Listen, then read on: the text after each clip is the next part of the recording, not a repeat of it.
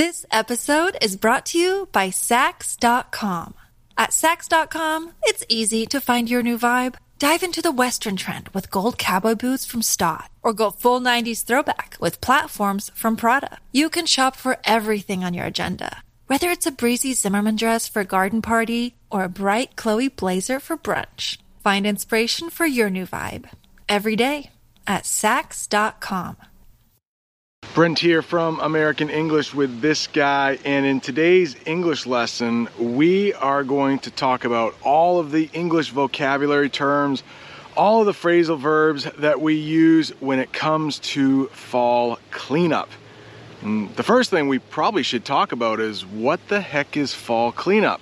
Well, in the United States, we don't say autumn very often, you know, that time of the year right before winter and right after summer, yeah, we mostly use fall.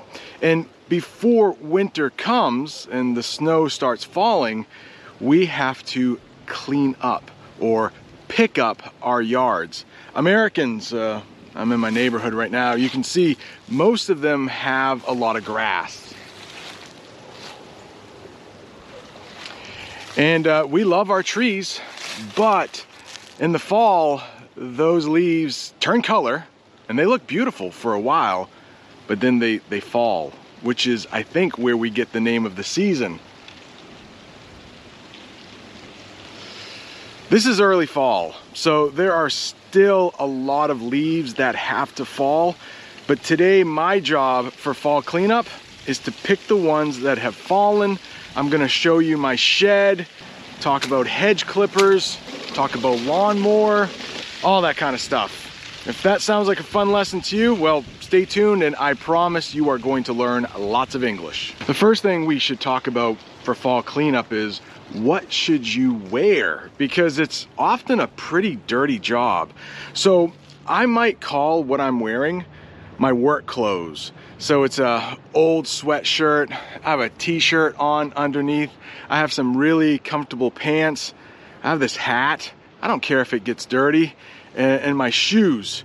I have on my lawn cutting shoes. I'd like to talk about them next. All right, my lawn cutting shoes. First, I have to take off my shoes and I'll just take off one, but it's English phrasal verb there. So this is my lawn cutting shoe. My, I have two of them. I have a pair of lawn cutting shoes or grass cutting shoes. And you can see that they are all stained. They're pretty gross, but they're stained green. Stain, it can be a noun. There's a, a green stain right there, or it can be a verb. These are stained green. Basically, my lawn cutting shoes are my shoes I used to wear or I once wore, but then they got old like this part here, we call that the tread. That's what makes your feet stick to the ground so you don't slip. Well, the tread starts to wear. They get a little dirty. They start to fall apart. So then I use them as my lawn cutting shoes.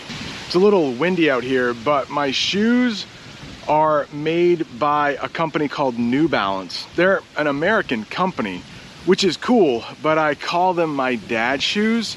And there have been some questions about that recently. I mentioned it in a lesson about a budget hotel. So I got a couple questions. What are what are dad shoes?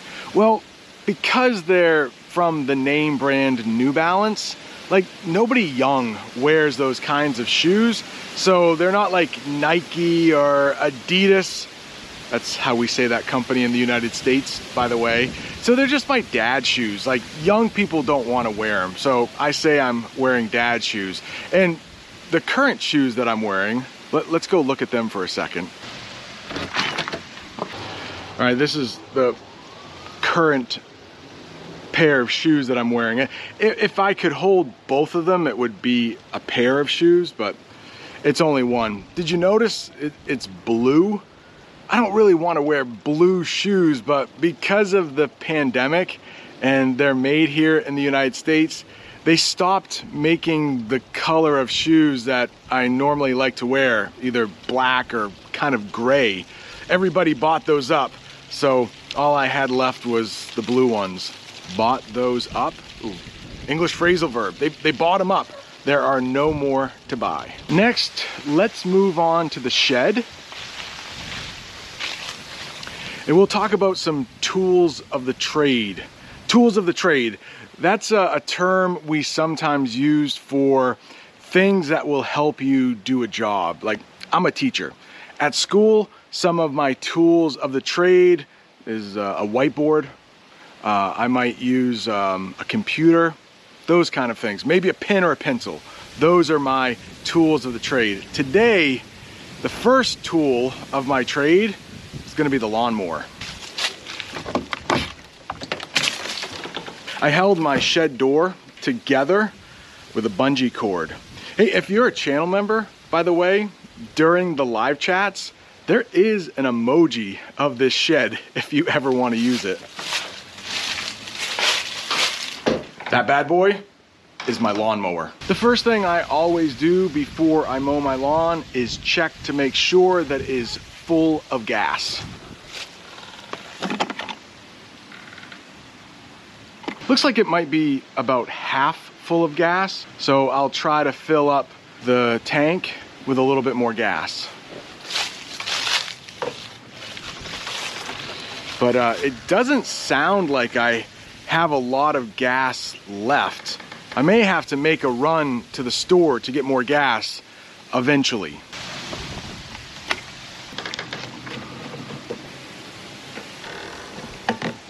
Yeah, there wasn't a lot of gas left in my gas tank, so we will be making a run to the store very soon, but I want to start mowing the lawn first. But to do that, I need to get a bag.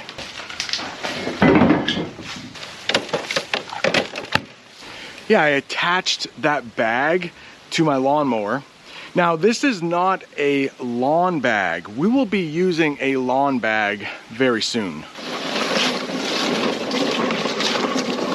The next thing I'm going to do is start my lawn mower up.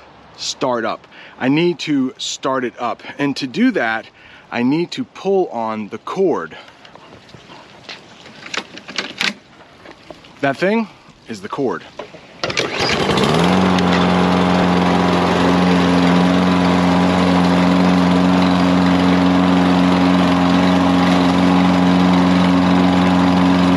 I've only made a couple passes with my lawnmower. Every time you go by your lawn, you make a little path or a little track. We call that a pass.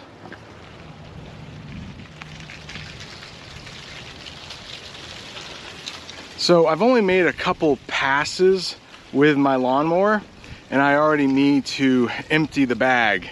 We'll do that in just a second. But I want to teach you the term missed a spot. Right here, look at, I missed a spot in the lawn and I'll have to go over it again.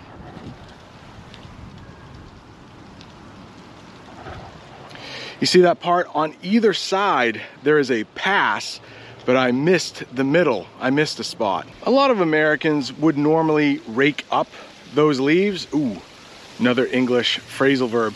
But I'm choosing to mulch them I am running over them with my lawnmower and I'm making them really small. The leaves become smaller. We might say they've become little bits, real small little bits.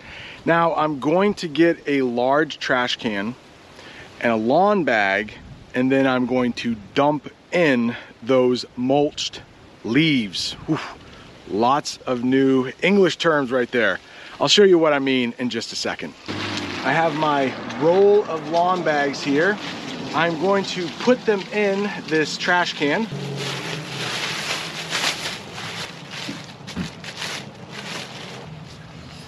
See all the mulched leaves? They're little bits now.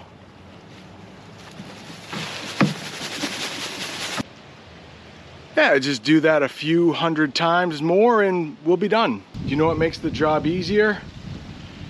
AirPods. I'll be listening to my music as I mow the lawn. But do you know what makes the job more difficult? It's pretty windy today, so the leaves are blowing around quite a bit. another English phrasal verb there. Now that the bag is full, I'm going to tie up the bag.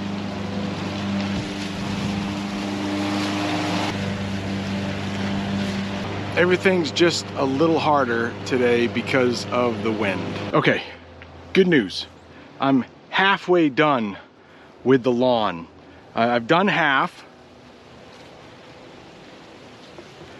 And now I have another half I have to do. But there's a problem. I can't keep up with the leaves. So if I could keep up with the leaves, there would be no leaves on my lawn. But as you can see, there are leaves. So just as quickly as I mow up the leaves or pick up the leaves or mulch up the leaves, whole lot of phrasal verbs there, more leaves fall from the trees. So I can't keep up.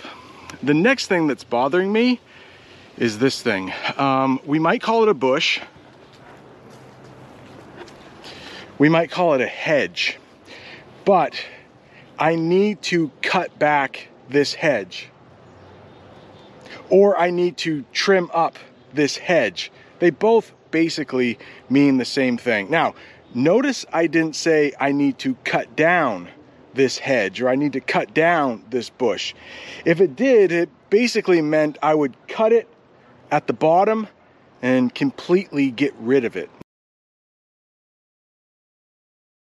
No, I need to trim it up or I need to cut it back. Basically, I'm going to get some hedge clippers from my shed and start cutting off the tops of of these things. I don't even know what you call them in, in English. Maybe we could call them leaves, I guess. They're not really branches. Those are found on trees. So let's just stick with leaves. But sometimes when you don't know something in English, you can just say, oh, you know those things at the at the end of the the bushes or the end of the hedges? Yeah those things. Or that stuff. Things and stuff work really well when you don't know the exact word. Yeah i broke that shed door um, last summer during a live lesson. I don't know if it's still up on the channel. You can probably check. Ooh i see my hedge clippers if I can get through the door.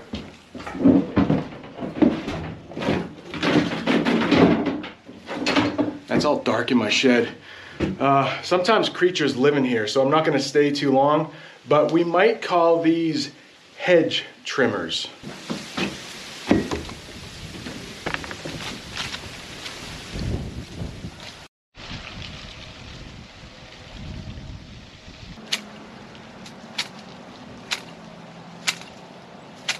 I won't bore you with cutting them all off on camera. Let's check back in a minute. It started to warm up. So another English phrasal verb. The sun is the sun is kind of beating down on me. So I took off my sweatshirt so I wouldn't be so warm, so I could cool off a little bit. All right, so I did, I trimmed the bush back a little bit. And now I will rake up all of the scraps that are on the ground. Now I need to go back to the shed and get my rake.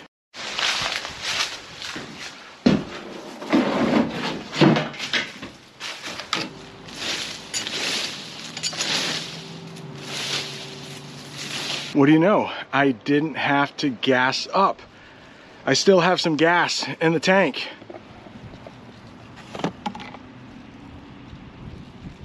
Not a lot, but I was able to finish. I'm gonna put away my tools of the trade. I'm gonna put them back in the shed and then I'm gonna call it a day. I'm done. If you like these English lessons where I act out phrasal verbs, check out this one. I did at my school. Thanks for watching. See you next time. This episode is brought to you by Saks.com. At Saks.com, it's easy to find your new vibe. Dive into the Western trend with gold cowboy boots from Staud, or go full 90s throwback with platforms from Prada. You can shop for everything on your agenda, whether it's a breezy Zimmermann dress for a garden party or a bright Chloe blazer for brunch. Find inspiration for your new vibe every day at Saks.com. In today's English lesson, I want to teach you three phrases native speakers say all the time, and all of them have the word tongue in them. Plus, I'll throw in an extra bonus saying. And to teach this lesson, I'm actually going on a walk on a little trail not far from an elementary school. That elementary school is called Sherwood Heights, and I am going to be entering Sherwood Forest. I thought it'd be a little fun to get out of the house, teach a little English, and also get some exercise at the same time.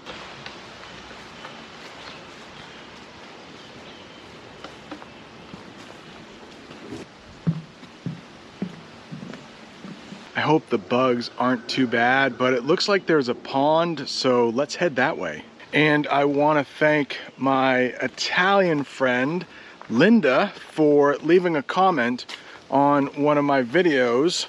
I think in Italian, I might say La mia amica dell'Italia. I might have gotten the preposition wrong there, but she was wondering if there was a phrase we say in English when you can't think of something. Oh, the bugs might be getting bad. I may have to turn around. Um, but she was thinking about like when you know something, you know that word, but you can't think of it. Do we have a saying for that in English? And yes, we do. Whoa, guess what? Change of plans. The bugs are pretty bad here. I don't want to get eaten alive. There are a lot of mosquitoes here, so bonus phrase if there are a lot of bugs around and you think you're going to get bit a lot or stung by mosquitoes, you can say, I'm going to get eaten alive. I don't feel like doing that today. Let's go to this baseball field out here. I think there will be fewer bugs. Well, it was good while it lasted. That's another phrase I didn't plan on teaching, has nothing to do with tongue, but you can say it was good while it lasted when something didn't last as long as you thought it would. It was fun at first, but then it turned out to be a disaster. There's a little playground here too, so maybe we'll go there. I had planned on listening to my music, walking a little while, teaching a little while. That's not gonna happen. Oh, somebody lost their baseball. The first saying or phrase I want to teach you is, oh, it's on the tip of my tongue. This is what Linda was talking about, that phrase we have in English when you know what you want to say. It's right there, but you can't think of it. Uh, I have a wife, Jamie. You may have heard of her. She's been on the channel a few times. And often when we watch a movie for the first time, we'll see an actress and oh, I've seen her in something. Oh, what's her name? What's her name? It's on the tip of your tongue. It's like you almost can say it, but your brain can't quite bring it up for you. Bring it up. There's a English phrasal verb there for you. It can't retrieve it. It can't find it. It can't bring it up for you. And this is where the bonus phrase comes in because it doesn't have tongue in it. But the bonus phrase that goes along with on the tip of my tongue is, oh, if you didn't ask me, I could have told you. If you didn't ask me, I could have told you. But English speakers will say, oh, if you didn't ask me, I could have told you. If you didn't ask me, I could have told you. Meaning, oh, if you hadn't mentioned the actress, I probably could have told you her name. If you didn't ask me, I could have told you. You can use this phrase when both of you can't come up with the name for the actress. This often happens with names. Let's say you're talking to a friend you went to high school with. You were talking to a high school friend and you might say, oh, you what was the name of that teacher we had in, in um, 11th grade? Uh, oh, it's on the tip of my tongue. What was her name? Ah, if you didn't ask me, I could have told you. This happens to me all the time in Italian. Many of you know that I'm studying Italian. And when you try to say a word, it's like, oh, it's right there. It's on the tip of your tongue. I bet the same thing happens to you in English sometimes. Oh, look, a big rock. Let's go try to climb it.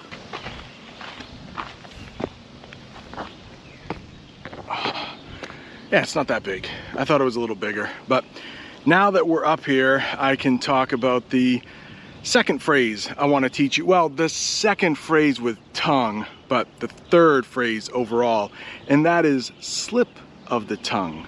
So if you say something you didn't mean to say, you can call it uh, a slip of the tongue.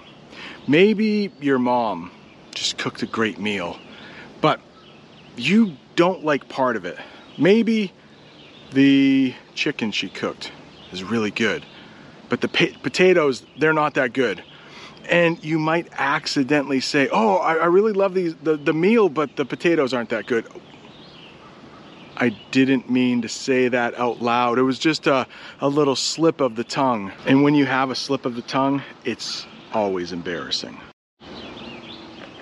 How do I get down from here? It's not that high, but it, I'm, I'm getting I'm getting old, which is why I wanted to go on that walk and try to lose a little weight. Let's say a friend of yours is having a surprise birthday party and you accidentally let the cat out of the bag. There's a bonus one. I think a lot of people know that. But letting the cat out of the bag is when you let a secret out that you didn't mean to. So maybe you tell that friend, Oh, I can't wait to go to your party on Friday night and they say, What party are you talking about? Oh, I let the cat out of the bag. It was a little slip of the tongue. Another saying that we uh, have in English that native speakers say all the time using tongue is tongue tied. Tongue tied is when you're trying to speak, but for some reason you can't. Maybe you have to give a big speech in front of a lot of people and, and you're nervous. So when you get up on stage, you get up to the podium and you try to start speaking, it comes out all wrong. You would be a little tongue tied. Maybe you have a first date with a really good looking woman or really good looking guy, whatever you're into. And when you first meet them, Maybe they're so beautiful or so handsome that you become tongue tied.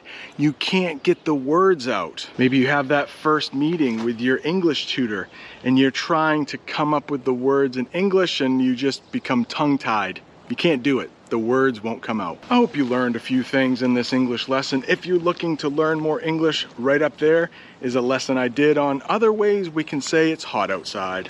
Thanks for watching. See you later. When you need mealtime inspiration, it's worth shopping Kroger, where you'll find over 30,000 mouth-watering choices that excite your inner foodie. And no matter what tasty choice you make, you'll enjoy our everyday low prices, plus extra ways to save, like digital coupons worth over $600 each week. You can also save up to $1 off per gallon at the pump with fuel points. More savings and more inspiring flavors make shopping Kroger worth it every time. Kroger, fresh for everyone. Fuel restrictions apply. Brent here from American English with this guy, and I want to talk about three verbs in English that might be a little bit difficult, but if you know how to use them, it might really improve your vocabulary. So, this comes from a live chat I did. Let me see if I can find it here. A live chat that I did um, this past Saturday. And as I was looking through the comments, I realized, oh, I missed this question. So I want to answer it right now. Thank you, Luciano, for this question. What's the difference between to move and to wiggle? So let's talk about movement right now. And all three verbs I talk about today will have something to do with movement. So there's some kind of motion going on. Right now, I'm moving my hands. So move is just a really general verb to show motion. Wiggle, that's a little different. Right now, I'm wiggling my fingers. I'm wearing earphones right now, but, and I can't do it, but some people can wiggle their ears. And when we say wiggle, it's tiny little movements. Let's think of a, a worm. It might wiggle across the road you know, little worm there, wiggle. Think of a little baby. Maybe the parents put that little baby in their crib, but they can't quite get comfortable. So they might wiggle around in their crib. Squirm.